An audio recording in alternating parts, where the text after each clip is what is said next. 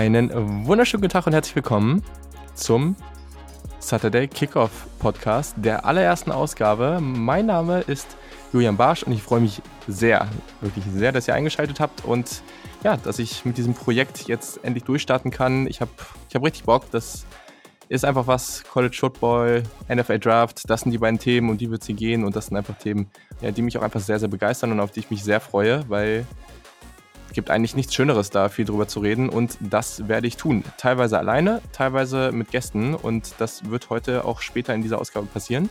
Dementsprechend bleibt auf jeden Fall dran ähm, und ich möchte auf jeden Fall nochmal an dieser Stelle auch erstmal mich bedanken, dass ihr eingeschaltet habt. Würde mich auch freuen, wenn ihr gerne anderen Menschen weiter verratet, dass es diesen Podcast jetzt gibt.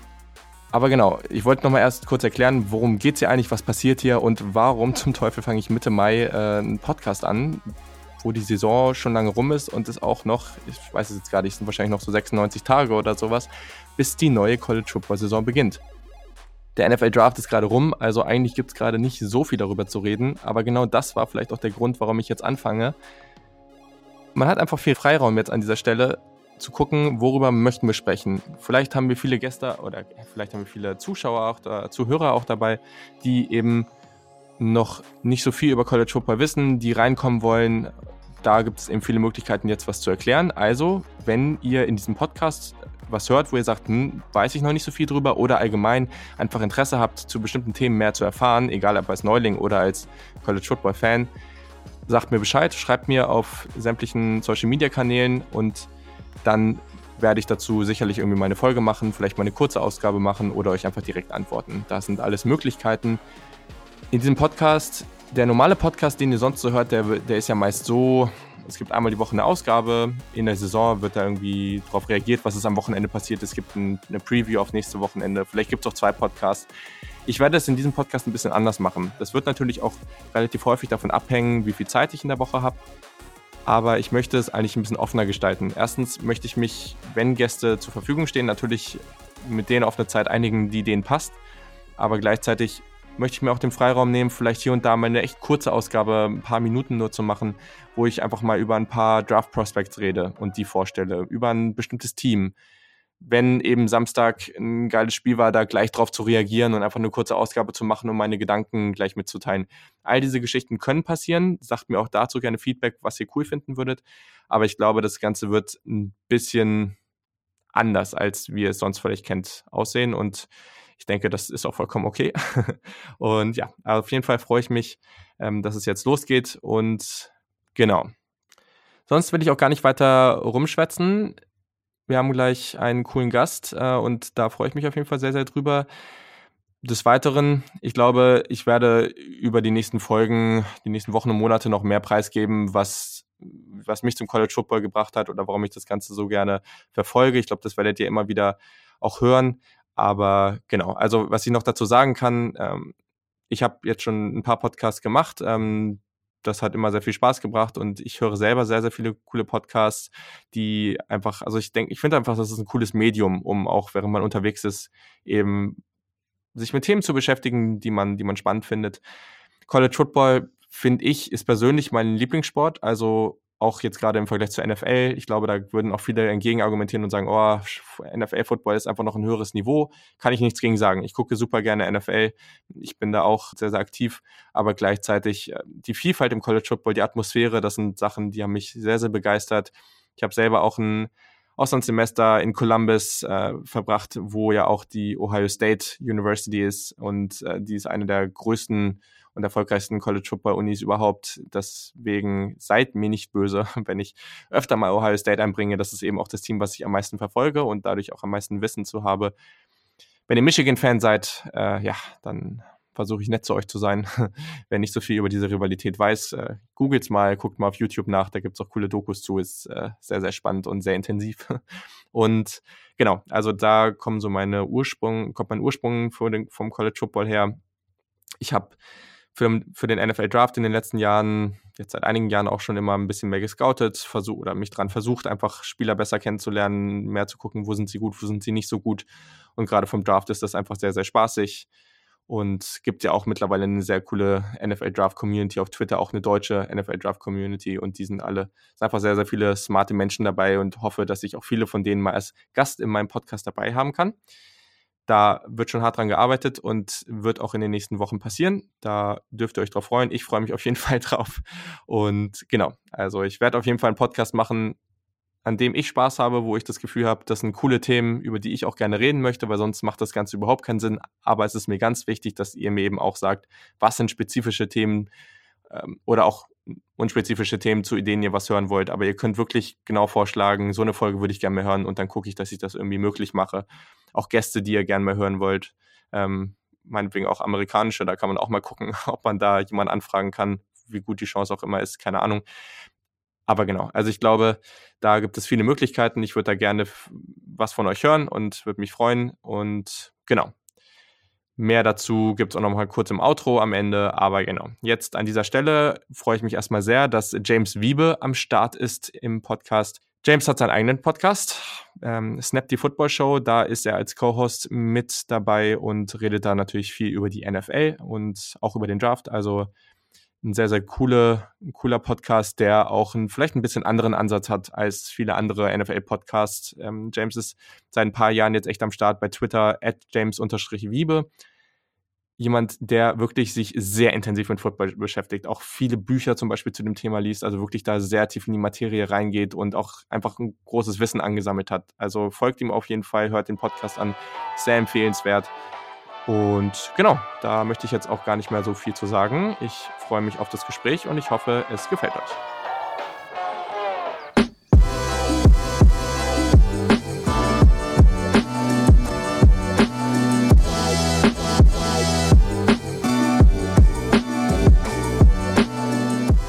So, wie bereits angekündigt, ist jetzt James Wiebe bei mir im Podcast am Start und ich freue mich sehr, dass es geklappt hat. Herzlich willkommen, James. Hi, hi, danke. Äh, ich freue mich hier zu sein. Ich bin äh, relativ stolz, dass ich bei der ersten Episode dabei sein darf und äh, ich bin echt gespannt, so, worüber wir heute reden. Wir haben das noch nicht so hundertprozentig durchgeplant, aber ich denke, das wird auf jeden Fall Spaß machen. Genau, da stimme ich auf jeden Fall zu und ja, ich finde, ich bin persönlich immer so ein Fan, Podcasts natürlich irgendwo zu planen, aber dem Ganzen auch so ein bisschen Freiraum zu lassen, weil es soll sich ja auch entwickeln können und ich will ja da auch nicht alles vorgeben. Aber genau, also deine Reise im, im NFL-Universum, vor allem in Deutschland, hat sich jetzt auch so ein bisschen entwickelt in den letzten Jahren.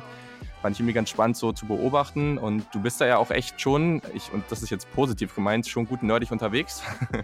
ähm, weil du da ja auch schon, also was ich auch mal sehe, was du alles so liest, ähm, das ist auf jeden Fall schon ziemlich cool. Und dementsprechend, ich glaube, da kommt dann auch irgendwann so eine gewisse Expertise zusammen. Das merkt man auch in deinem Scouting, in, in, in deinem Podcast, was du so alles machst. Also Finde ich sehr, sehr cool. Und in dem Sinne würde mich auch mal interessieren, du machst ja einen NFL-Podcast, beschäftigst dich natürlich auch viel mit dem Draft. Woher kommt das Interesse für den College Football? Ähm, ich, ich bin mir nicht hundertprozentig sicher, wie es angefangen hat. Ich weiß, ich bin relativ noch ein neuer, ähm, in Anführungsstrichen neuer Football-Zuschauer, wenn man das so sagen kann. Ich bin jetzt seit, ich, ich weiß nicht, fünf Jahren dabei, glaube ich. Und ich hatte wirklich am Anfang überhaupt gar keine Ahnung von College Football. Ich, ich wusste, dass es da, wo, ne, wo, die, wo die Spieler im Draft herkommen, aber ich hatte davon keine ja. Ahnung. Und irgendwann habe ich dann mal auf The Zone ähm, irgendein Spiel eingeschaltet. Wie ich im Nachhinein rausgefunden habe, das war ein Bowl-Game zwischen Temple und Wake Forest, meine ich. War eine richtig geile ah. Partie und ich dachte mir, hey, ne, das ist geiler Football. Da werde ich mich auf jeden Fall zur nächsten Saison ein bisschen mehr mit beschäftigen. Und das kam dann auch so ein bisschen zusammen, wenn ich mich für den Draft vorbereitet habe, wenn ich mir Spiele ja. angeschaut habe, kriegt man natürlich viele Sachen mit und dann äh, ja, während der Saison äh, absoluter College Football Fan.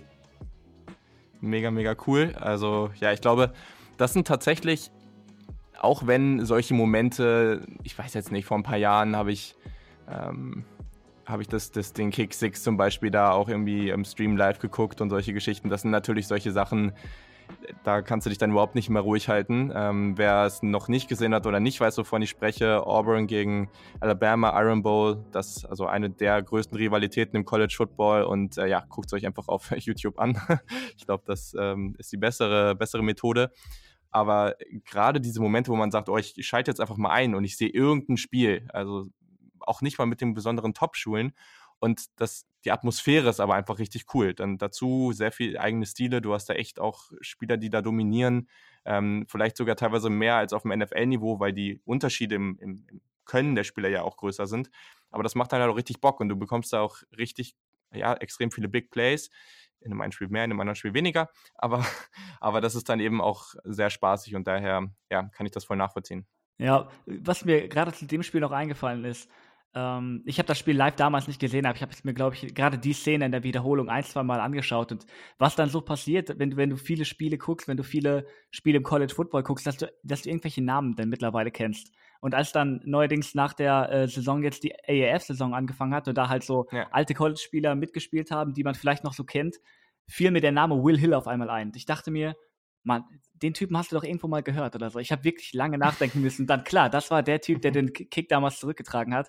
Und das ist einfach so, so eine coole Geschichte. Das ist eine Erfahrung, die du mitnimmst, aus, wenn, du, wenn du dir einfach irgendwelche Spiele anschaust, auch im Nachhinein auf YouTube. Und ähm, du lernst, du lernst immer so ein bisschen über hier und da was. Und das ist einfach eine, eine richtig coole Sache. Ja, auf jeden Fall. Also kann ich auch nur empfehlen. Ich glaube, es wird in diesem Podcast auch noch öfter mal besprochen werden. Aber wenn ihr mal vor Ort in den USA seid, klar gibt es die eine oder andere Stadt, die eine oder andere Uni, wo, die, wo das Erlebnis College Football noch ein bisschen heftiger ist als woanders aber gleichzeitig, äh, ja, ich glaube, das muss man sich einfach mal irgendwo geben. Das ist dann auch egal, ob du an der West Coast, East Coast oder mittendrin bist.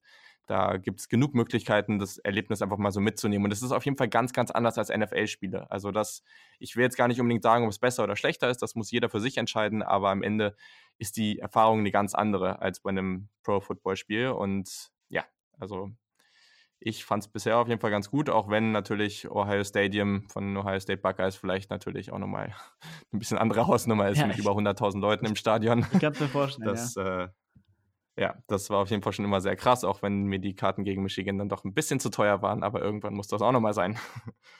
Du bist jetzt aber Fan der Utah Utes, wenn ich das so richtig analysiert habe ja, über die richtig. letzten Monate. Woher kommt das bitte? Das äh, kommt daher, dass ich halt in der NFL 49ers-Fan bin und äh, einer meiner absoluten Lieblingsspieler ist Alex Smith gewesen, auch wenn ich den live äh, bei ah. den 49ers gar nicht habe spielen sehen. Ich habe einfach so, ich bin halt relativ neuer Fan und ich habe dann ganz viele, ganz viele alte Spiele geguckt, mich mit den alten Spielern beschäftigt. Weißt du, dass ich so up to date bin.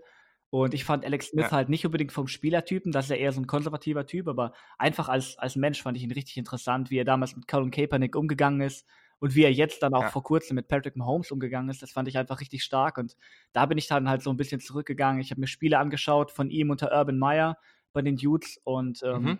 so habe ich mich dann irgendwann, irgendwann während der Saison habe ich dann mal ein Spiel angeschaltet. Ich glaube, erste oder zweite Woche. Die Dudes haben verloren. Und ich, als, ich, als ich mich dann furchtbar aufgeregt habe, habe ich mir gedacht, wahrscheinlich bin ich Fan geworden, ne? Und so ist es dann hängen geblieben. ja, sehr cool. Das ist zumindest immer ganz interessant, wo so die, ja, die Interessen herkommen, weil die einen sagen, okay, ich, ich muss irgendwie eine gewisse Bindung zu der Stadt haben oder es ist mir persönlich immer wichtig oder da eben vor Ort länger gewesen sein. Ähm, und wenn man das dann vielleicht nicht hat oder so, dann gibt es halt eben auch andere Einheitspunkte. Und ja, das kann ja dann vielleicht sogar so was Kleines sein, wo man dann eben die Uni dann irgendwo auch sympathisch findet, wenn man dann ein paar Spiele geguckt hat und dann ist es einfach passiert und dann kann man auch nicht wieder zurück. Ja, sehr, sehr cool. Ja, auf jeden Fall auch momentan ja vielleicht nicht eine ganz schlechte Zeit für Utah. Das könnten wir ja vielleicht später auch nochmal kurz ansprechen. Aber auch wenn das jetzt traditionell nicht unbedingt die Uni ist, die extrem viel Erfolg hatte, momentan sieht es da in der eigenen Conference gar nicht mal so schlecht aus. Auf jeden Fall, ja. So, genau. Ich möchte jetzt gerne, einfach weil wir in dieser Folge mal ein bisschen auf den Current State des College Footballs gucken wollen. Einfach mal so eine Einordnung, wo befinden wir uns da gerade, was sind vielleicht Favoriten, was ist so momentan, was sind momentan die Themen, die den College Football bewegen. Da gibt es natürlich viel und wir werden nicht alles schaffen. Besteht jetzt ja auch kein Anspruch auf Vollständigkeit. Aber wenn du jetzt erstmal auf das Jahr 2018 zurückguckst, was, was kommt dir da so in den Kopf? Welche Gedanken sind da so, die dir am meisten wieder, wieder zurückkommen? Ähm, also grundsätzlich natürlich diese ganzen großen Duelle, die es gab. Das war eine richtig fantastische Sache. Es gab wirklich einige Top-Spiele, zum Beispiel Texas gegen Oklahoma, das war ein absoluter Nailbiter. Aber was mir persönlich am meisten hängen geblieben ist, ist eigentlich ähm, der Upset von, von Old Dominion gegen Virginia Tech. Das war so ein Spiel, ähm, ich habe am Anfang nicht mal, ich, also ich hatte auf keinen Fall geplant, das zu sehen oder so. Ich hatte irgendein anderes Spiel geschaut und dann äh, hast du dann irgendwann auf Twitter gelesen, okay, da könnte sich was anbahnen. Und äh, einfach bei so, einem, bei so einem Spiel dabei gewesen zu sein, virtuell oder sich das angeschaut zu haben und das so ein bisschen mitzuerleben, äh, das war mein absolutes Highlight in dem Jahr. Genau. Willst du vielleicht nochmal kurz äh, sagen, wie, wie so Ergebnis und, und äh, ja, Hintergrund von dem Spiel waren? Ich habe selber tatsächlich, natürlich habe ich davon was mitbekommen, aber jetzt nicht mehr so genau im Kopf, ähm, wie das alles abgegangen ist. Deswegen äh, kannst du ja vielleicht nochmal was dazu sagen. Ja, das war halt, äh, Virginia Tech war, glaube ich, zu dem Zeitpunkt gerankt. Äh, irgendwo in den 20ern, mhm. wenn ich mich nicht täusche. Und äh, Auto Minion ist halt, die haben ihr Football-Programm erst vor ein paar Jahren wieder neu eröffnet. Die sind jetzt gerade erst zu einigermaßen höherklassigen Football zurückgekehrt und es hat halt niemand mit denen irgendwie gerechnet. Quarterback Blake LaRussa war am, am, zu Beginn der Saison nicht mal Starter. Und ähm, das ist halt, ich glaube, ein 20-Punkt-Underdog gewesen. Ich bin mir jetzt nicht hundertprozentig sicher, aber das war halt so ein Spiel, was du als äh, Power 5-Team schedulst, einfach um dich halt, um ein bisschen die Beine warm zu halten, um leichten Sieg ja. einzufahren. Und allein, dass das Spiel knapp geblieben ist, ist schon ein Wunder an sich. Und dann als äh, äh, Autominion konnte dann halt im Laufe des Spiels immer weiter einen vorlegen, Virginia Tech ist nachgezogen und, und ich dachte mir halt noch irgendwann, wann kommt der Einbruch? Irgendwann, irgendwann kann Old Dominion ja nicht mehr mithalten. Und dann, und dann hat sich äh, äh, Virginia Tech Quarterback, ähm, wie heißt der, Josh Johnson oder so? Josh, ja Josh Jackson, glaube ich. Hat sich dann irgendwann verletzt. Ja, und ja, dann, sorry, hast recht, ja, hast recht, ja, ja. Dann, schw dann schwang das Pendel immer mehr zu Old Dominion und am Ende konnten sie sogar noch einen Touchdown drauflegen, haben mit 49 zu 35 gewonnen. Ähm, also ein relativ deutlicher Sieg sogar. Das war, das war eines der besten Erlebnisse in dem ganzen Jahr. Ja, mega. Ja, das sind eben so diese coolen kleinen Geschichten.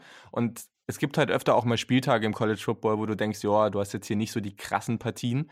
Aber eigentlich gibt es immer so ein, zwei Spiele, wo du denkst, oh ja, da könnte jetzt doch noch was passieren. Und du hast schon recht, ne? Also Virginia Tech, momentan ja auch eine Schule, die so versucht, in der eigenen Conference, in der ACC nach oben zu kommen. Anschluss an Clemson zu bekommen, ist jetzt, ist jetzt ein bisschen unrealistisch momentan, aber zumindest dahinter sich irgendwie zu platzieren. Und äh, ja, Old Dominion kommt aus der Conference USA, eher also eine Group of Five ähm, Conference mit Louisiana Tech, Marshall, UAB, Rice. Das sind alles so Schulen, ja, die sind jetzt nicht besonders äh, dominant im College Football, sagen wir es mal so. Und ja, da hast du schon recht, dass das eine extreme Überraschung war. Und genau diese Spiele machen dann eben auch immer extrem Laune. Also und können ja auch also das ist ja das Coole im College Football, es geht sehr, sehr schnell, dass so eine Saison im Bach runtergeht. Also teilweise braucht es ja nur eine Partie, die du eben mal dann ein bisschen deutlicher verlierst, wo du eigentlich deutlich hättest gewinnen sollen und das war's. Also ich meine, ich will Ohio State jetzt nicht zu oft nennen in diesem Podcast, aber Ohio State hat da letztes Jahr auch so eine schöne Sache gemacht, woran ich sehr, sehr, sehr ungerne dran denke.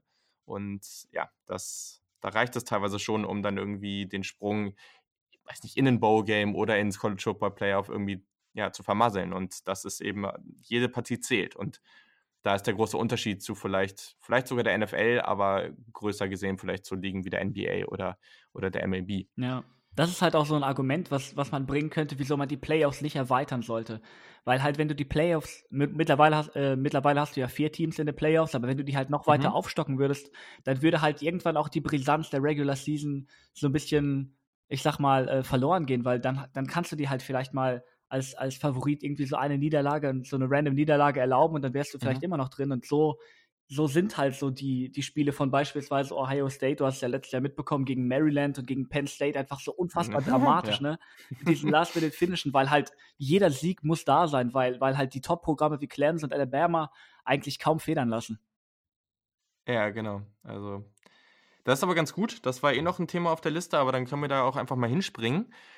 Also für die, die sich damit noch nicht so auskennen, College Football Player, vor ein paar Jahren war das noch ein einfaches Bowl-Game, ähm, wo am Ende zwei Teams drin gelandet sind und das war dann praktisch die National Championship 2014. Ähm, ja, Ohio State hat das erste Mal gewonnen. äh, äh, mit Ezekiel Elliott damals.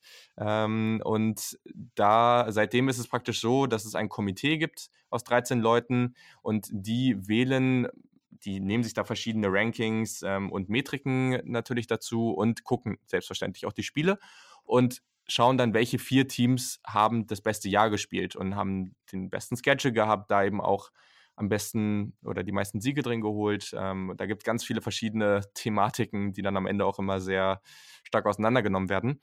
Aber genau, und die entscheiden dann diese vier Teams und genau, dann gibt es zwei Halbfinals und am Ende ein Finale. Und das hat sicherlich die ganze Brisanz im College Football nochmal auf ein ganz anderes Level gehoben. Der Medienhype darum ist wirklich extrem. Und jetzt gibt es natürlich aber auch, vor allem aus finanziellen Gründen, schon wieder die Debatte, ist es gut, auf acht Teams hochzustocken oder nicht? Und ich würde jetzt einfach mal sagen, du hast jetzt, jetzt gerade schon ein Negativ-Argument ähm, geliefert. Warum sollte es denn auf acht Teams hochgehen, deiner Meinung nach? Also ein Argument könnte man zum Beispiel bringen, dass halt äh, bei vier Teams nicht alle Power 5 Conferences vertreten sein können und dass du halt damit argumentieren könntest, dass halt jede Conference ein, ein Team stellen sollte und die restlichen drei filmen wir dann ungefähr aus. Ich glaube, die Pac-12 hatte jetzt schon seit einigen Jahren keinen Playoff-Teilnehmer mehr, mhm. weil ähm, ja, das ist so ein bisschen das Pac-12 After Dark Thing. Ähm, da passieren halt äh, späte, späte Anstoßzeiten, da passieren immer völlig seltsame Dinge und Favoriten fallen und deswegen ähm, sind die selten so hoch gerankt, weil, weil es generell halt auch, ich würde mal sagen, momentan die schwächste der Power 5 Conference ist. Definitiv, ja, definitiv. Um, ähm, was ich persönlich vielleicht sogar favorisieren würde, wären sechs Team-Playoff. Weißt du, dass du sowas wie ähm, die, die Top-Seeds mhm. sind gesetzt und dann spielst du darunter Playoff aus, äh, äh, Playoffs aus, so den, den sechsten Seed gegen den dritten Seed und dann den, den fünften gegen den vierten, dann könntest du halt alle Power 5 Gewinner reinnehmen und das beste äh, das Beste. Ein bisschen NFL-Style, Wildcard. Ja, genau, mäßig. so mäßig so. Dann könntest du zum mhm. Beispiel auch UCF eine Chance geben, die, die halt die letzten beiden Jahre absolut abgegangen sind, aber halt, weil sie keinen Power 5 spielen, keine, keine wirkliche Chance haben, in die Playoffs zu kommen. Finde ich spannend. Also das Ding ist, was ich also ich habe ein Argument, wo ich sagen würde, das spricht entweder für die vier Teams oder für die acht, weil also der, das, das UCF-Argument ist wichtig. Also UCF, ähm, University of Central Florida, ist in den letzten zwei Jahren ungeschlagen gegangen ähm, in der Regular Season und dementsprechend wollten die natürlich ins Playoff, sind aber nicht reingekommen. Einfach aus dem Grund, dass sie in ihrer eigenen Conference nur relativ schwache Gegner haben, vor allem im Vergleich zu den ähm, Power 5 Conferences und haben daher eben keine Berücksichtigung be bekommen. So. In einem also du hast jetzt gesagt, ne, wenn man sechs Teams hätte, dann könnten die dazu. Du nimmst die Sieger von den besten, von den Top Power 5 Conferences und, und eben UCF oder das beste Team, was aus den Group of Five Conferences dazukommt. Okay, es würde natürlich Sinn machen. Aber was natürlich auch wichtig ist, und das haben wir jetzt in den letzten Jahren noch teilweise gesehen, du musst nicht zwingend deine eigene Conference gewinnen, um auch ins Playoff zu kommen. Also es kann natürlich sein, dass jetzt, und ich glaube, den Fall hatten wir mit Ohio State und Penn State, wenn ich nicht ganz falsch liege. Also der Fall, dass Ohio State gegen Penn State verloren hat damals und ähm, dementsprechend der Tiebreaker, also beide Teams hatten am Ende ein Spiel verloren und es ging darum, wer zieht ins, äh, in, ins Big Ten Championship Game ein. Dadurch, dass Penn State aber gegen Ohio State gewonnen hat, ist Penn State ähm, dann äh, eingezogen. Penn State hat aber gegen Michigan gewonnen und Ohio State gegen Michigan äh, ver verloren und Ohio State hat gegen Michigan gewonnen da das der größere Sieg war und Ohio State allgemein so eingeschätzt, besser eingeschätzt wurde und vielleicht ein bisschen die bessere Saison hatte, vielleicht auch ähm, im Non-Conference-Schedule, der eben vielleicht bessere Teams gescheduled hatte, kam es eben dazu, dass dann Ohio State ins Playoff gekommen ist, obwohl sie nicht die eigene Conference gewonnen haben. Solche Fälle gibt es. Dieses Jahr werden wir vielleicht auch öfter darüber reden, können mehrere SEC-Schools dann am Ende in, in, dem, in, den Top, in den Top 4 sein. Das sind alles so Thematiken, die hast du dann eben bei den sechs wahrscheinlich nicht mehr, weil gesagt wurde, Automatic Bid, du gewinnst deine Conference, du kommst rein. Ja, damit willst du halt dieses, das kannst du damit willst du halt das, das, das die ganzen Ranking, Rankings komplett entwerten. Deswegen halte ich das auch für relativ ja. unwahrscheinlich. Ich fand nur die Idee relativ interessant. Ja, ja, auf jeden Fall. Also ich glaube, da muss man auch drüber reden, auf jeden Fall. Aber das spricht vielleicht eben auch so ein bisschen für die Top 8, weil da hast du dann natürlich noch ein bisschen die Möglichkeit zu spielen. Du sagst eben die Conference Champions, dann vielleicht noch ein Team aus der Group of Five und die anderen beiden werden einfach besetzt, wie, wie man halt möchte. Und das macht vielleicht auch Sinn.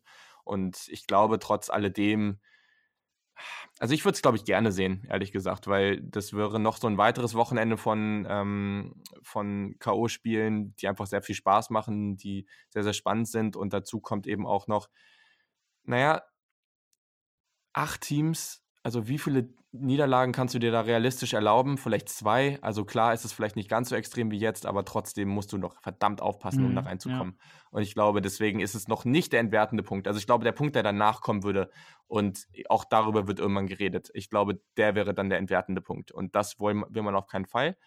Aber gleichzeitig finde ich es trotzdem auch spannend, so ein A-Team-Playoff fände ich persönlich, glaube ich, cool. Damit würdest du dann halt auch so ein bisschen die Brisanz aus den Rankings rausnehmen, weil es gab ja in den letzten Jahren immer so ein bisschen äh, Kontroversen um den vierten Spot, wer da reinkommen sollte, weil es da halt, mhm. es gibt mhm. halt nicht, nicht so eine eindeutige Methodik, nach der du graden kannst. Ne?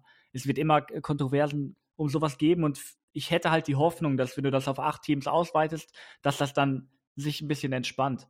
Ähm, weil du dann halt offensichtliche Kandidaten mit reinnehmen kannst und ähm, ich, ich ich, das, das wäre für mich ein Argument auf jeden Fall dafür. Ja, also klar kannst du natürlich auch sagen, am Ende hast du da oft so einen Mischmasch von, weiß ich nicht, Team 6 bis 15, die alle irgendwie ähnlich sind.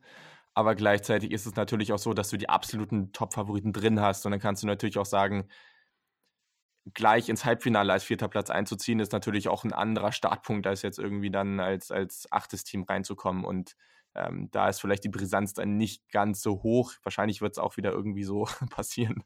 Aber nichtsdestotrotz stimme ich dir da auf jeden ja. Fall zu. Genau, also dann haben wir da schon mal kurz drüber geredet. Das ist auf jeden Fall ein sehr dominantes Thema und das wird uns auch in den nächsten Jahren weiter begleiten. Wenn man jetzt gerade auf den College Football guckt, dann gibt es vielleicht noch ein anderes Phänomen, was wir momentan sehr stark im europäischen Fußball erleben. Äh, dort haben in den großen fünf Ligen, meine ich, genau die gleichen Teams die Meisterschaft gewonnen wie im vergangenen Jahr. Und im College Football entwickelt es sich momentan in eine zumindest ähnliche Richtung. Also du hast mit Clemson und Alabama zwei absolute Top-Programme. Clemson hat jetzt auch die Meisterschaft gewonnen. Momentan beim Recruiting, da muss ich vielleicht auch nochmal eine extra Ausgabe zu machen, rasten die wirklich vollkommen ja, aus. Also das ist völlig absurd, was die da an Talent reinbekommen. Und wirklich, wirklich NFL-Talent, glaube ich. Also da nächstes Jahr werden wir, in den nächsten fünf, sechs Jahren werden wir wirklich viel Talent aus Clemson weiterhin in der Draft sehen. Und ja, Alabama ist noch dabei. Dann hast du noch ein paar Unis wie so Oklahoma, die natürlich mit den beiden Heisman Trophy-Gewinnern jetzt eben auch sehr, sehr dominant dabei waren. Ohio State natürlich. Ähm, Michigan kann man noch irgendwo dazu zählen, andere SEC-Schools. Ähm, aber diese absolute Spitze da oben, vor allem Clemson und Alabama, die wird man so schnell nicht von der Spitze stoßen können.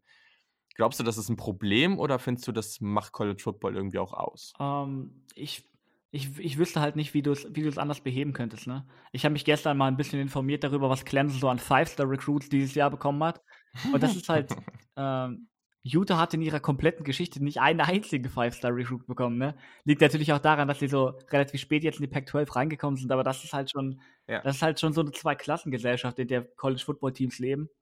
Aber ich finde es zumindest mal positiv, dass die Dominanz Alabamas vielleicht etwas abgelöst wurde von Clemson, weil Clemson hat sich in den letzten Jahren ja. Hat deutlich aufgebaut, mit Deshaun Watson einen National Championship gewonnen und jetzt mit Trevor Lawrence. Und ich, insofern sehe ich das sogar als Schritt in die richtige Richtung, dass die Programme die, mittlerweile wirklich komplett gleich auf sind, wenigstens die ersten beiden. Und man hat ja auch gesehen, dass Oklahoma und Georgia und äh, ich sag mal vielleicht Ohio State, dass die da zumindest mithalten können in einzelnen Spielen. Insofern sehe ich das, sehe ich das doch etwas entspannter. Äh, Gerade halt so, mhm. wenn du das mit dem Basketball vergleichst. Ne? Mit Basketball, da hast du halt überhaupt keine Varianz, weil du sieben Spiele hast. Und da wird das bessere Team sich halt jedes Mal durchsetzen. Aber gerade halt, weil, weil du halt ähm, so eine K.O.-Phase in Playoffs hast, sehe ich da immer noch die Möglichkeit, dass ich da, dass wir da nächstes Jahr ein anderes Endspiel haben, einfach weil, weil die Varianz so groß ist. Ja, also das Ding ist, ich gucke dann halt auch gerne auf äh, College Basketball, March Madness und da hast du natürlich, also wirklich extreme Unterschiede, weil da ist wirklich nur K.O. und im K.O.-System und im Basketball ist vielleicht auch nochmal was anderes. Das ist immer so das Ding. Du, das Coole am College Football ist, du hast sehr viele verschiedene Stile. Und ich glaube, wir sind uns einig, wenn wir sagen, klar sind Five-Star-Recruits sehr, sehr cool, aber du brauchst sie nicht zwingend. Also wie viele wirkliche LFL-Stars waren irgendwie Three-Star-Recruits oder Four oder teilweise auch deutlich weniger und und die müssen einfach nur im richtigen System spielen. Und da gibt es auch gewisse Unis, die das gut machen, die richtigen Spieler für ihr System zu holen und die müssen gar nicht so hoch gerankt sein. Ja. Der Unterschied jetzt eben zum Basketball ist, dass Football eben ein sehr, sehr physischer Sport ist und es meiner Meinung nach bis zu einem gewissen Level geht und dann aber wahrscheinlich auch nicht weiter, weil dann eben jemand wie Alabama so oder Clemson gerade letztes Jahr so eine dominante Defensive, Defensive Line hat, dass vielleicht du einen coolen Spielstil hast, der eben sehr, sehr neu ist oder wo die Teams sich noch nicht gut drauf eingestellt haben. Aber am Ende wird es dann eben doch schwierig. Also, das haben wir ja auch damals mit dem Lamar Jackson gesehen. Das war eben was, was man ja so in der Form auch noch nicht gesehen hat. Und gegen Clemson hat es dann eben doch nicht ganz gereicht, auch wenn es verdammt, verdammt knapp war. Ja. ähm, ähm, bei dem einen Fourth Down am Ende. Also, das war wirklich ein paar Zentimeter, die dann vielleicht hätten entscheidend sein können. Aber das ist schon wichtig und deswegen glaube ich, momentan kann man schon sagen, dass es so eine Handvoll Unis gibt, die Möglichkeiten haben, daran zu kommen. Ich glaube auch, wo du jetzt gesagt Oklahoma, gerade Texas, weil die einfach die Mittel haben und Ohio State, die ohne Probleme, wenn sie, wenn das da wieder klickt, auch wieder da oben hinkommen können und dann in der SEC auf jeden Fall. Also da sind die finanziellen Mittel einfach da. Schulen wie Auburn, äh, Florida, Florida State, dann in der ACC natürlich. Ähm, Aber das ist momentan schon ein Trend, der, naja, schon, man muss auf jeden Fall mal drauf gucken. Gerade wenn du auf die SEC guckst, äh, ACC guckst. Also Clemson ist da einfach unangefochten. Da ist nichts anderes, was da nur annähernd ja. rankommt. Ähm, das Topspiel da nächstes Jahr wird dann irgendwie Syracuse gegen Clemson. So. Ja, oder, oder Pitt, Pitt gegen glaube, Clemson, wie, wie das, das Championship Game ja, okay. dieses Jahr. Das war halt auch, das war kein Contest, ne? Ja, genau. Und das ist halt, also da musst du dann schon drauf gucken, wie man das hinkriegt, aber gleichzeitig hast du auch recht. Also, was willst du tun? Also, das ist jetzt, wenn dann eben Trevor Lawrence da spielt und ähm, jetzt, ja, ich nenne ihn einfach mal DJ, der, der nächste Top-QB, äh, der da zu, zu Clemson gegangen ist. Ich, äh, ich versuche jetzt erstmal gar nicht seinen hawaiianischen Nachnamen da auszusprechen. Ähm, der auch verdammt gut ist. Natürlich kommen dann die Five-Star-Recruits auf der Wide Receiver-Position da angeflogen wie sonst was, weil die denken, der lässt mich gut aussehen. Das hat bis jetzt gut funktioniert. Ähm, nächstes Jahr im Draft werden wir viele tolle Receiver sehen. Wir haben schon tolle gesehen. Ähm, alleine nur der Andrew Hopkins, Sammy Watkins und Co. Ähm, das ist halt völlig heftig. Ja. Und ja, genau. Aber ich glaube, das muss man einfach weiterhin beobachten. Ist auf jeden Fall eine spannende Thematik. Aber wenn wir jetzt gerade schon über so Favoriten geredet haben und so großartige Teams, was sind denn deine Favoriten fürs nächste Jahr und wo siehst du denn vielleicht auch außerhalb von Alabama und Clemson Teams, die ja schon eine Chance haben, ganz oben anzugreifen? Ähm, also, ja, klar. Die beiden Favoriten hast du gerade schon ganz klar genannt, ne? Clemson und Alabama, die haben halt beide äh, fantastische Quarterbacks mit, mit Lawrence und Taguailoa. Mhm. Und gerade Alabama hat auch ein, ein, absolut wahnsinniges Receiving Core. Das ist wirklich NFL-Talent, was da rumläuft. Äh, Devonta Smith, ja. Jerry Judy, Henry Ruggs, Jalen Waddle die sind alle im Durchschnitt, allein, allein von der Athletik gesehen, deutlich athletischer als, als der durchschnittliche NFL-Receiver. Und das wird, wird schon sehr schwer, da ranzukommen. Ne? Aber ich, ich glaube halt schon, dass, dass äh, Georgia und gerade Oklahoma auch wieder mithalten können, weil ähm, im System von Lincoln Riley musst du halt, musst du halt kein übermäßig talentierter Quarterback sein, auch wenn der Zufall es so will, dass die letzten beiden Quarterbacks von ihm übermäßig talentiert waren. Und ähm, mit, mit äh, Ex-Bama-Quarterback äh, Jalen Hurts, ich glaube halt schon, dass der, dass der keine lange Eingewöhnungszeit braucht und das System halt so um ihn, um ihn rum funktionieren wird. Ne? Das ist halt, das ist halt bei Air Raid Offenses so und auch wenn, äh, wenn, ja. wenn Riley sein System in den letzten Jahren so ein bisschen weiterentwickelt hat, auch mit mehr Two-Back-Sets und so, ist es trotzdem immer noch relativ Quarterback-friendly. Und äh, allein, allein dem Fakt zufolge würde ich Oklahoma wieder ganz weit oben sehen. Ja, also was da auch interessant ist, ist halt, also die meisten werden es wissen, Baker Mayfield, Kyler Murray, die beiden letzten Number One Picks im NFL Draft, beiden letzten Heisman Trophy Gewinner, beide bei Oklahoma, was so noch nie passiert ist. Und man muss schon sagen, dass Lincoln Riley einen sehr guten Job gemacht hat, die Offense trotz alledem dran anzupassen. Also es ist ja auch bei vielen Air Raid Offenses siehst du eben, dass die einen extrem, also die, die höchste Passlastigkeit haben im ganzen College mhm. Football. Und das ist aber, obwohl sie eine Air Raid Offense sind, gar nicht zwingend so bei, bei Oklahoma. Also es gab auch Jahre, wo das eben, wo man gesehen hat, okay, wir sind jetzt im Run Game stärker und wir nutzen das jetzt mehr.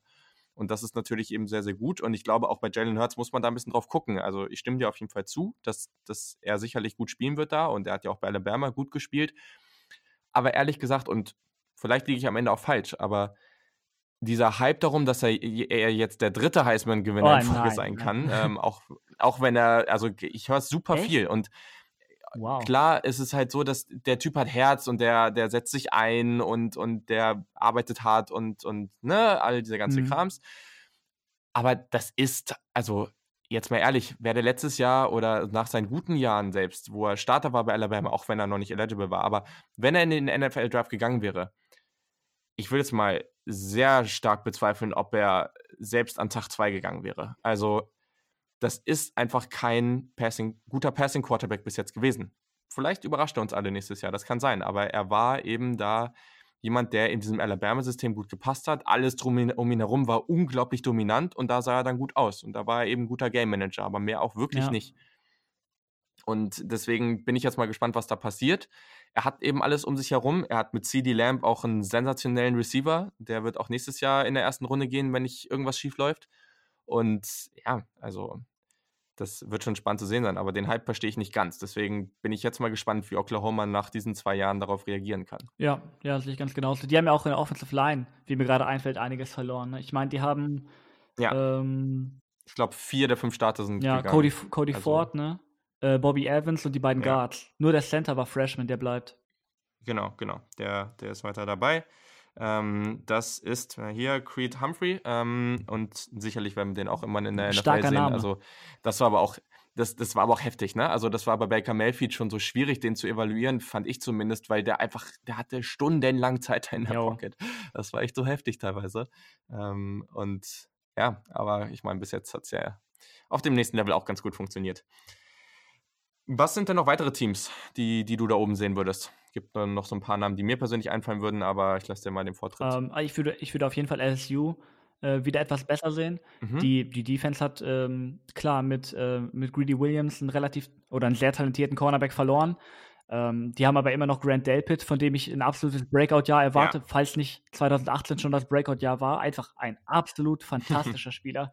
Ich glaube, dass ähm, Quarterback Joe Burrow mit einem weiteren Jahr Erfahrung, der ist ja letztes Jahr erst dahin gekommen, ne? hat, hat bei Ohio State, Ja. wirst du ja äh, aus nächster Nähe betrachtet haben können, nicht viel gespielt oder, oder Ja. hat er überhaupt gespielt? Nee, also der, der hat dann sich mit Dwayne Haskins praktisch darum gebettelt, da den, den, den Starting QB zu bekommen, hat es am Ende nicht geschafft. Ja. Gut, ähm, aber trotzdem, also auf jeden Fall ein cooler QB. Also deswegen, ich fand den auch immer sehr, sehr gut und daher, ähm, ja. Ja, mit, also, mit noch einem weiteren Jahr Erfahrung für ihn kann ich mir schon vorstellen, dass, ja, er, dass, dass er noch deutlich besser wird als letztes Jahr. Das sah teilweise auch letztes Jahr schon relativ gut aus. Ähm, aber halt allein wegen, allein wegen der Defensive und dem Laufspiel ist LSU halt immer weit oben dabei und die haben dieses Jahr auch nicht viele, viele Starter verloren.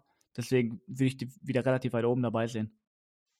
brauchst du halt jetzt auch langsam mal, ne? Also das ist halt, also bei LSU, die haben so viel Talent die ganze Zeit. Und das Passing Game war halt immer so schwach. Also, obwohl du da echt einige NFL-Receiver auch immer rumge- rumlaufen hast. Ähm, ich, also klar, also gab vor einiger Zeit dann mal solche Jungs wie äh, OBJ und, und Jarvis Landry, aber dann jetzt auch in den letzten Jahren, also ich, ich vergesse jetzt auch gerade ein paar, also einer, der mir einfällt, ist Malachi Dupree, der dann, der dann zu den Green Bay Packers gegangen ist. Ist nicht überaus erfolgreich gewesen, aber ähm, da gab es schon Talent, aber die Defense war halt immer das, was so dominant war. Und wenn du überlegst, dass jemand wie Jamal Adams darum gelaufen ist und jetzt hast du mit Delpit den nächsten, der eben auf dem Level spielt, ist schon Ja. heftig. Das Das auf jeden Team war Fall. halt- ähm, ich glaube, gerade wenn du. Äh, sorry, Ja. das Team war halt selbst mit Danny Etling als Quarterback immer noch relativ gut dabei und jetzt halt mit Joe Burrow, das ist Ja. keine, keine Revelation, aber der ist halt doch ein deutlich, deutlich besserer Quarterback als Etling. Ja.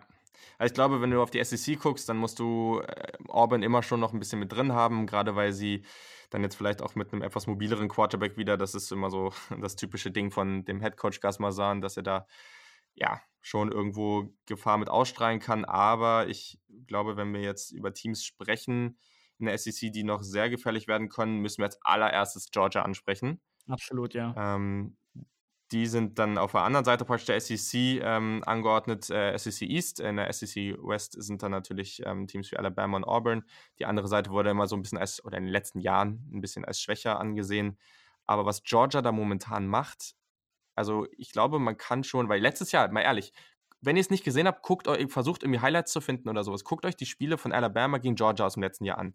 Georgia hatte Alabama, also sowas von also auch, auch das Jahr davor, also es war wirklich immer so, so, so knapp und dementsprechend, also Georgia spielt ein sensationellen Football und rekruten momentan auch echt auf einem, also fast auf Clemson-Niveau, würde ich mal sagen. Nicht ganz, Ja. aber ähnlich.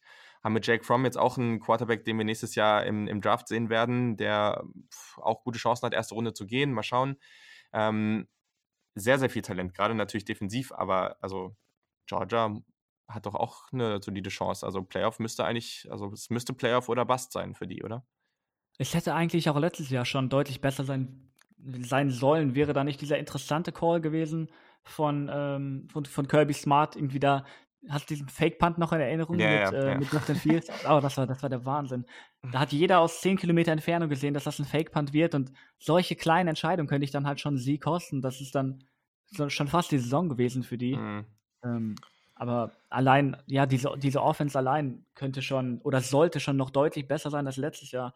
Allein wie, dass, dass Jake Fromm sich schon wieder gegen einen, gegen einen Five-Star-Quarterback durchsetzen konnte, ne?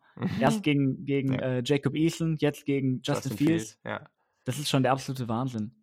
Ja, der Typ ist gut. Also, und vor allem hat er aber, glaube ich, auch diese Leadership, die, die man da eben braucht. Und ähm, hat ja aber auch schon als Freshman, also jetzt nicht, nicht, nicht die Welt da irgendwie komplett angebrannt, aber ist natürlich trotzdem schon, schon, hat er schon gut gespielt.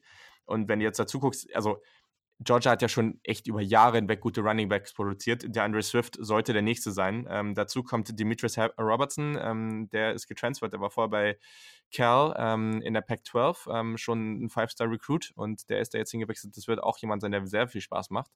Also guckt euch Georgia an. Georgia ist auch wie, also auf der einen Seite, und das ist das Coole, das hast du bei LSU lange nicht gesehen, dass die offensiv stark waren. Die Defensive, die flog da immer hin und her und du hast gesagt, Junge, da kannst du nichts gegen machen, aber offensiv war wenig.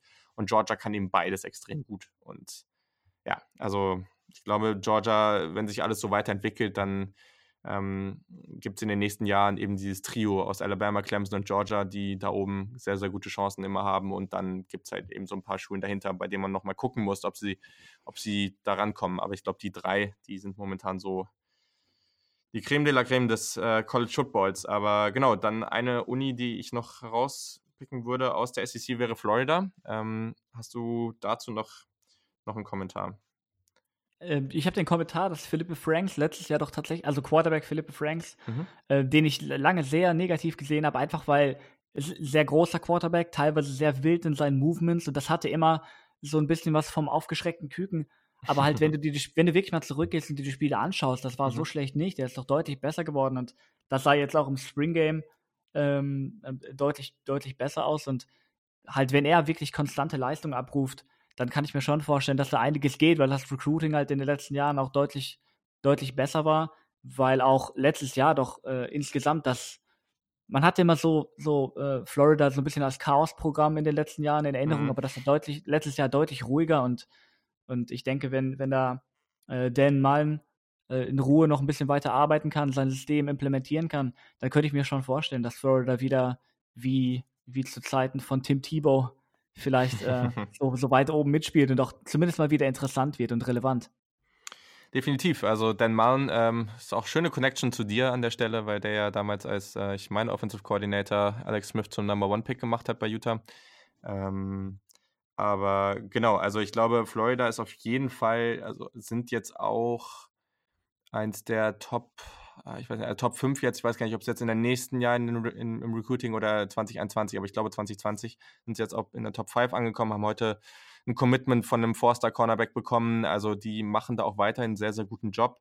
Und Philippe Franks, der kriegt wirklich, also auch wirklich ich würde jetzt mal sagen, smarte Menschen aus dem College Football Bereich, ähm, die da auch wirklich Experten sind, äh, erwarten eigentlich noch mal einen Sprung und erwarten auch, dass Felipe Franks da zu einem sehr, sehr dominanten Spieler wird. Und glaube, wenn, sobald das passiert, dann hast du eben auf der Receiver-Position so jemand wie Tyree Cleveland, ähm, Trevor Grimes, der sollte, der war, ist ja auch dahin getransfert. Ähm, stimmt, die haben sich auch ganz schön bedient bei Ohio State, ne?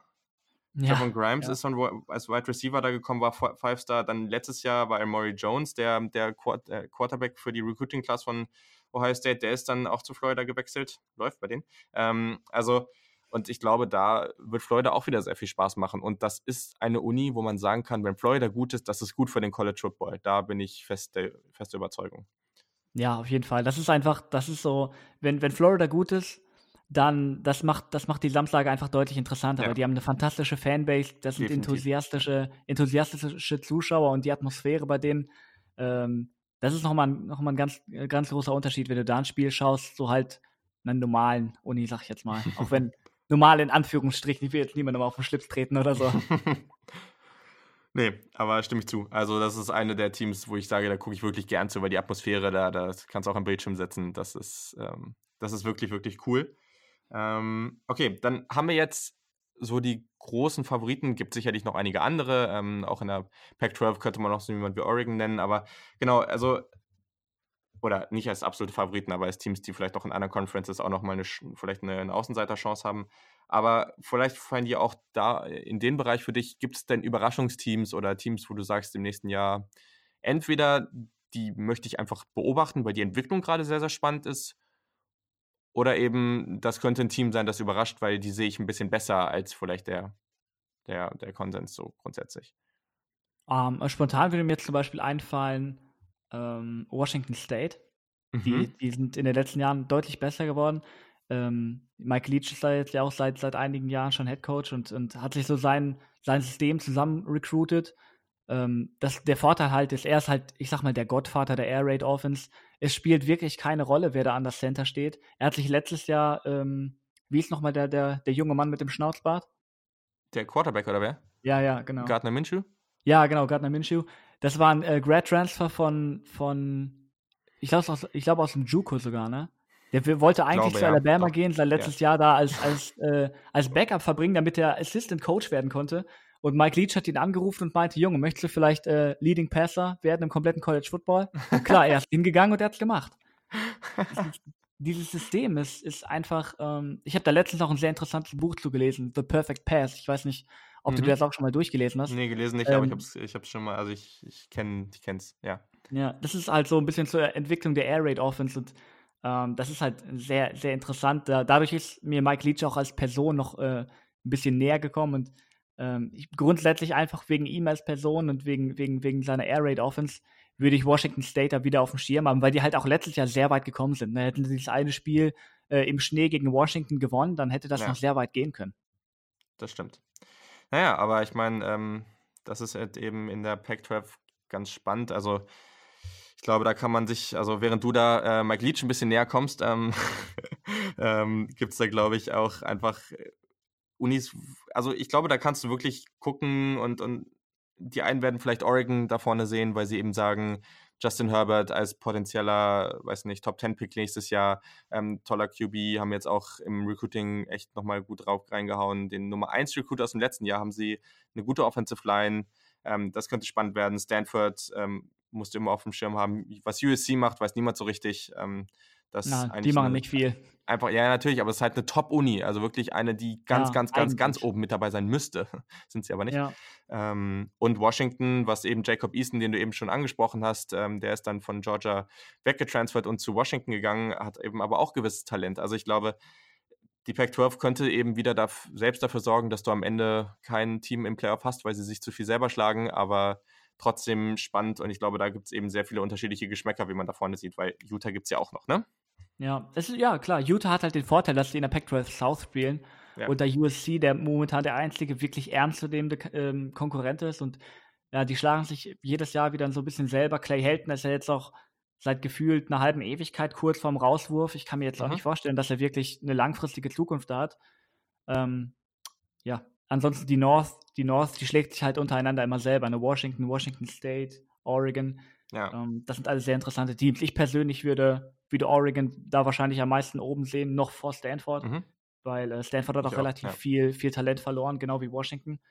Ähm, Wobei auch viel von KJ Costello, dem Quarterback, jetzt abhängt. Also da darf man, glaube ich, auch nochmal ja. was ein bisschen mehr warten, aber trotzdem Oregon sehe ich auch vorne. Ja, ja die sind, ähm, also insofern, ich sehe das halt auch sehr interessant. Ich glaube aber, dass wie in den letzten Jahren die Pac-12 kein Playoff-Teilnehmer stehen, mhm. äh, stellen wird. Mhm. Ähm, eine ähnliche Situation könnten wir dann am Ende in der Pac-12, äh, Pac-12, in der Big Ten sehen. Und ich glaube auch wieder, dass es dieses Jahr so enden wird, dass alles, und es hängt natürlich auch davon ab, was davor passiert ist, aber trotzdem am Ende wird es davon abhängen, sowohl die Conference zu gewinnen, als auch potenziell ins Playoff einzuziehen, wer das Duell schlechthin Michigan gegen Ohio State gewinnen wird. Da würde ich einfach nur mal gerne deine Einschätzung haben, ähm, wen du da vorne siehst. Und äh, ich hoffe für dich, dass du nichts Falsches sagst. ja. ja, das Ding ist so, in den letzten Jahren, ich hatte immer wirklich auf Michigan gehofft, einfach weil ich Jim Harbour-Fan bin, aus seinen 49ers-Zeiten. Ja, aber, ja. sorry. aber halt so seit, seit letztem Jahr, seit diesem Spiel, ähm, wo halt äh, Ohio State Michigan komplett zerstört hat. Ich meine 55 zu 21 oder sowas. Korrigiere mich, wenn ich falsch liege. So in der glaub, Range. Ich glaube, Michigan hat noch ein paar mehr Punkte, aber es war auf jeden Fall so. Nee, nee, also Ohio State hat, glaube ich, 63 Punkte am Ende. Oh, wow. Also, und, und Michigan war in den, in den 30ern. Aber ja, also ja. es war vor allem, die sind ja so reingekommen und alle hatten Michigan als Favoriten. Das war ja das Ding. Und ja. Das, ja. Ja, äh, ja das, das, äh, das Spiel hat mir halt so echt so ein bisschen den Glauben an Jim Harbour geraubt. Weil Ohio State, klar, das, ist, das war ein fantastisches Spiel von denen, so, ne? Gerade ja. von, ähm, von Dwayne Haskins auch, aber wenn du dir halt anschaust, dass Ohio State einfach gefühlt jedes dritte Passplay einfach nur Mesh läuft und Michigan ist kein Stück, also Mesh ist halt, ähm, kurze Erklärung, ein Konzept, bei dem zwei, zwei relativ flache Routen gelaufen werden, die sich kreuzen und die sind halt mit Man-Coverage und sehr schwer ähm, zu decken. Und das ist einfach jedes Mal, jedes Mal sind sie wieder drauf reingefallen und jedes Mal konnte Ohio State da einfach wahnsinnige Yards und Punkte erzielen. Ja, das ist alleine das Ding von Paris Campbell da, also dass er ein Play yo, braucht yo. Und, und, der Typ, also ich meine, die meisten dürfen ihn mittlerweile kennen, wurde von den Indianapolis Colts gedraftet ähm, und der wird da viel Spaß machen. Der Typ hat einen Speed, also der ist da, das war einfach so ein genialer Moment, weil der hat den Ball da bekommen, weiß nicht wo, das war, ich glaube, es war ein 71-Yard-Touchdown. Also der ist an der Seitenlinie weggeflogen und da gab es nichts zu holen. Also wirklich sensationell und also Michigan hat es überhaupt nicht hinbekommen, bei, obwohl sie vorher eine, also vielleicht sogar die Top-Defense im gesamten College Football hatten. Ja, das war, das war eine, eine reinste Vorführung. Ne? Das Einzige, was ich halt für, für Michigan beziehungsweise gegen Ohio State sagen könnte, ist, dass ich halt mir in der Quarterback-Frage bei Ohio State noch relativ mhm. unsicher mhm. bin. Ich fand jetzt, du hast das äh, Spring Game wahrscheinlich gesehen. Wie hat dir der ja. Justin Fields gefallen? Mir nicht, nicht also gerade als Passer nicht besonders, ne? Also das Ding ist, äh, also das ist halt das, die, die Debatte dieses Jahr. Du hast mit Jay Patterson auf der einen Seite einen Senior Quarterback, der erstens vielleicht besser ist als die Quarterbacks, die es vorher in den Jahren so gab bei Michigan, oder also war letztes Jahr ja auch schon da, aber der sollte nochmal einen Sprung machen. Plus eben mehr Erfahrung. Bei Justin Fields weiß man wirklich nicht, was passiert. Wird er jetzt wieder J JT Barrett 2.0 und du läufst eigentlich mehr und kannst nicht so richtig durch die Luft was machen? Oder kann er eine gute Kombi werden? Ich glaube, er hat das Spring Game, also er, ist, er hat am Ende nur vier Pässe an den Mann gebracht und hat, glaube ich, irgendwie 15 geworfen. Es gab auch ganz viele Situationen, wo Receiver einfach nichts gefangen haben, wo die Accuracy da war und die Receiver, also alleine was KJ Hill da dreimal gemacht hat, wo er sich dann da irgendwie umgedreht hat und, und den Ball so diesen Over-the-Shoulder-Pass irgendwie überhaupt nicht getrackt bekommen hat. Also in einem normalen Spiel sieht das auch ein bisschen anders aus, aber definitiv. Also ich bin da, glaube ich, kritischer als die meisten als Fan, dass man da ganz klar sagen muss, ähm, ich, ich, ich, ja, also ich glaube, da ist eine Menge Potenzial, aber da muss man jetzt erstmal abwarten, was da passiert. Das wird noch viel Zeit brauchen und eine, eine Menge an Umstellung. Aber trotzdem ist Ohio State eben so talentiert und das jedes Jahr, dass du sie nie abschreiben kannst. Ja, auf jeden Fall. Ja, aber ich glaube, das wird auch wieder eine sehr, sehr spannende Entwicklung. Und äh, der große Vorteil dieses Jahr ist natürlich, dass ähm, Michigan eben das Heimspiel hat. Das äh, ist in beiden Fällen ein großer, großer Vorteil, weil die beiden Stadien eben sensationell sind. Cool. Das macht schon einen Unterschied, ne?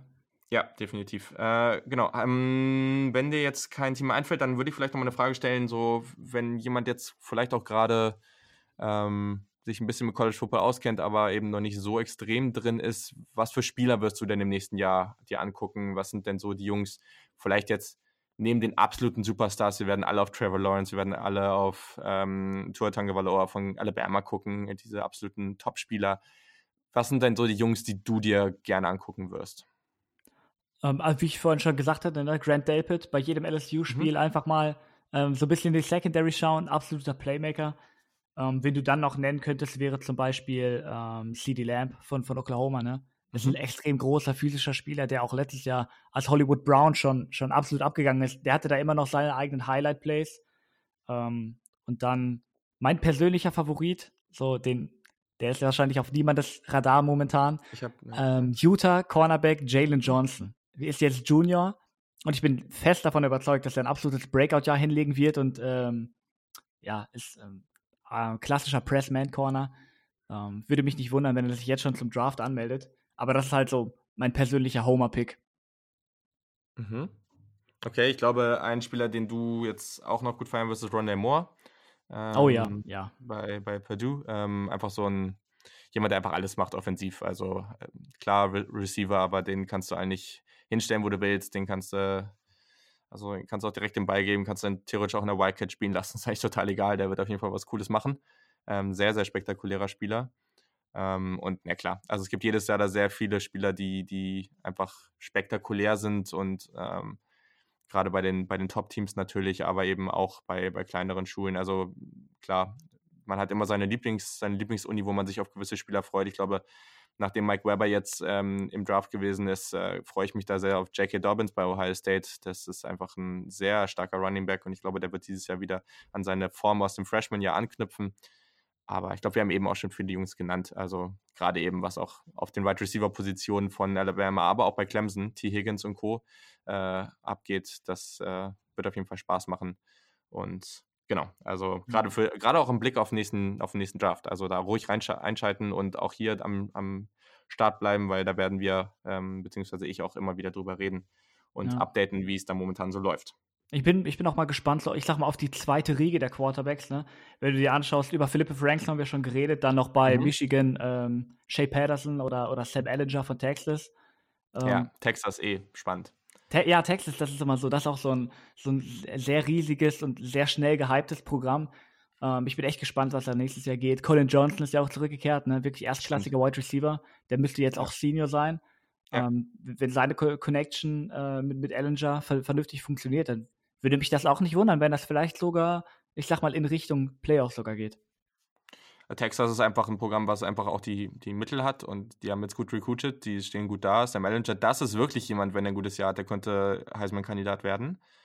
Und also, also gerade auch, ich habe jetzt neulich auch was gesehen, wenn man so die Zahlen von den ganzen super Quarterbacks von Texas, so Vince Young und Co. verglichen hat mit was Sam Allen äh, da letztes Jahr gemacht hat. Also der war schon verdammt gut und das Team ist nochmal stärker geworden. Hast eben Colin Johnson angesprochen. Also würde mich nicht wundern, wenn wir die zumindest in der Top 6 bis 8 am Ende sehen. Also alles andere schon, da schon. Ja, ja ich glaube auch. Sehr gut, aber jetzt haben wir über all das geredet und es ist natürlich noch viel zu früh, das ist mir bewusst, aber es wäre ja kein Spaß, wenn ich jetzt nicht trotzdem meine Playoff Prediction von dir hören würde.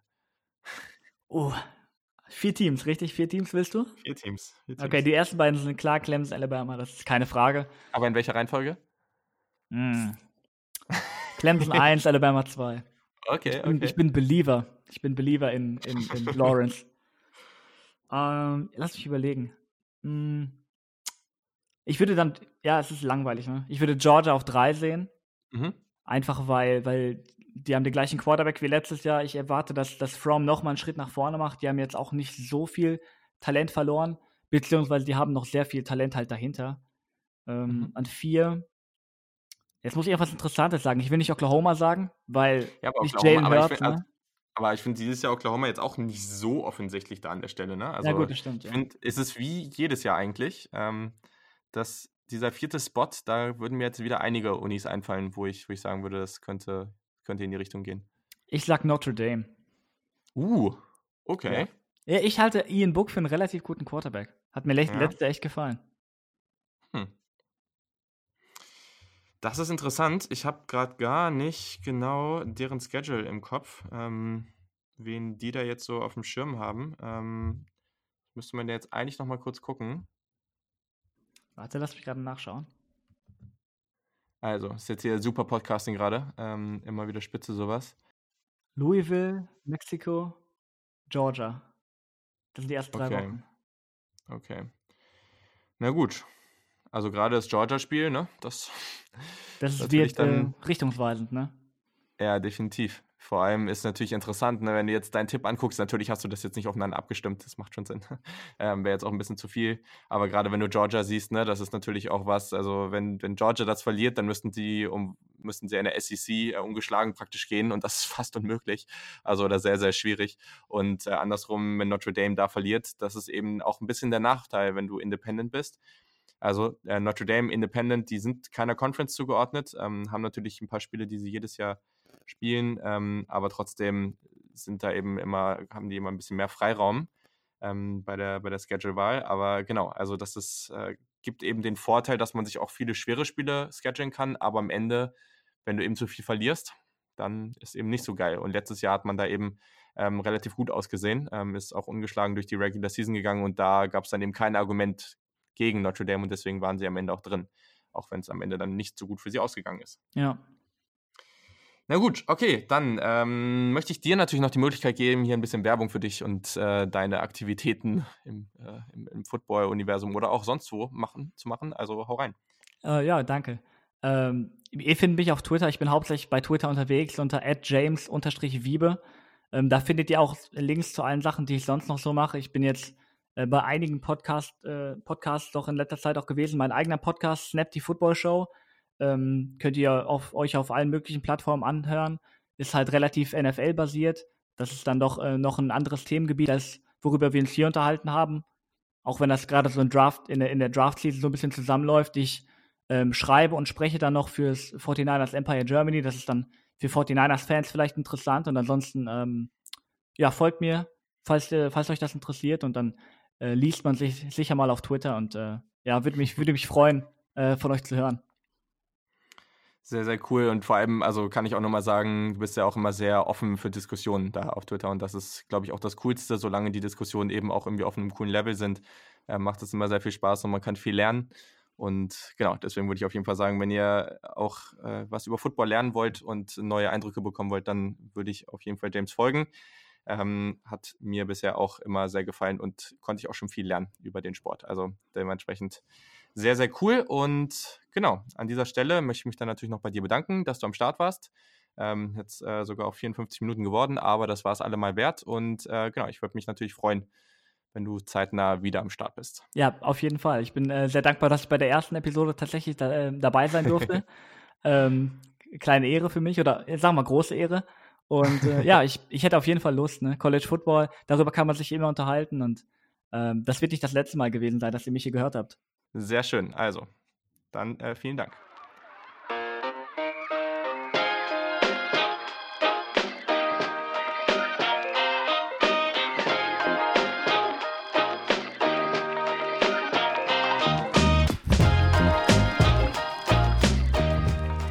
An dieser Stelle natürlich noch einmal vielen Dank an James. Ich fand es super spannend, hat mir natürlich viel Spaß gemacht. Wir sind in viele Themen reingekommen, haben auch teilweise nur oberflächlich darüber geredet. Auch hier nochmal, was genau wollt ihr davon konkreter hören, dann versuche ich es möglich zu machen. Wir werden über viele von diesen Themen noch öfter sprechen, ähm, auch natürlich mehr im Detail, aber ich glaube, das war schon mal ein ganz guter Start. Ich habe jetzt viel gesagt, dass ihr Feedback geben könnt, dass ihr Fragen stellen könnt oder Wünsche äußern könnt. Wo könnt ihr das? Ähm, es gibt eine E-Mail-Adresse, das ist saturdaykick at gmail.com. Auf Twitter, auf Twitter auch at saturdaykick.